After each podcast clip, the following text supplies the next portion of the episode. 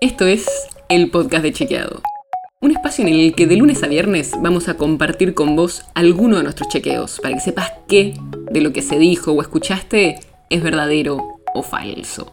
También te vamos a presentar las verificaciones que hacemos de las desinformaciones que andan circulando y vamos a traerte datos y contexto para que entiendas mejor las noticias. Soy Olivia Sor. Hoy vamos a hablar de la carne. Hace algunas semanas chequeamos a Alberto Fernández sobre este tema y sigue la discusión.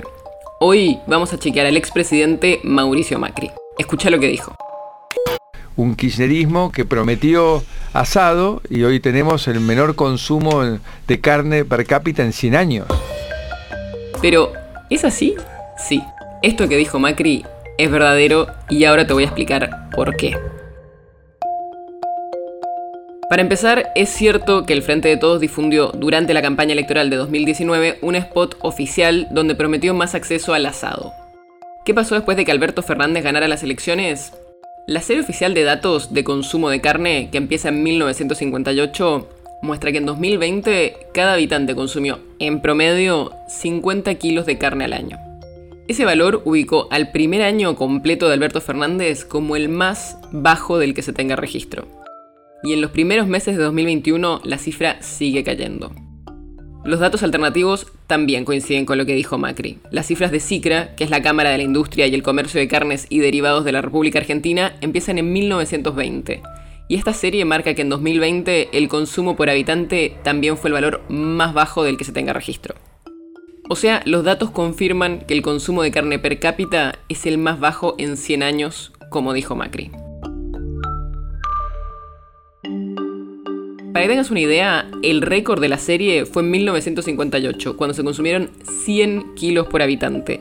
Y esa cifra fue bajando gradualmente y en los últimos 10 años bajó al nivel de los 55 kilos promedio por habitante. Y, como dijimos, en 2020 el consumo fue casi de 50 kilos por habitante. ¿Por qué pasa esto? Bueno, primero, la caída en el poder adquisitivo. Según los datos oficiales, los salarios perdieron contra la inflación en los últimos 3 años. Y otro de los factores que impacta es el estancamiento de la producción bovina en los últimos 50 años frente al impulso de otras carnes, como las de pollo y de cerdo, que son más baratas.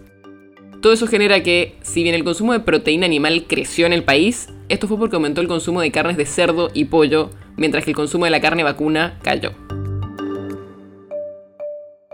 En resumen, lo que dijo Macri es verdadero, y aunque el Frente de Todos prometió en la campaña presidencial un mayor acceso al asado, en su gestión el consumo por habitante de carne vacuna cayó al mínimo en 100 años. El podcast de Chequeado es un podcast original de Chequeado, producido en colaboración con Posta. ¿Tienes una idea o un tema del que te gustaría que hablemos en un próximo episodio? Escribinos a podcast.chequeado.com. Y si te gustó este episodio, seguinos en Spotify o en tu app de podcast favorita y recomendanos a tus amigos. Si querés más información sobre esto, sobre otros temas, entra a chequeado.com o sumate a nuestras redes.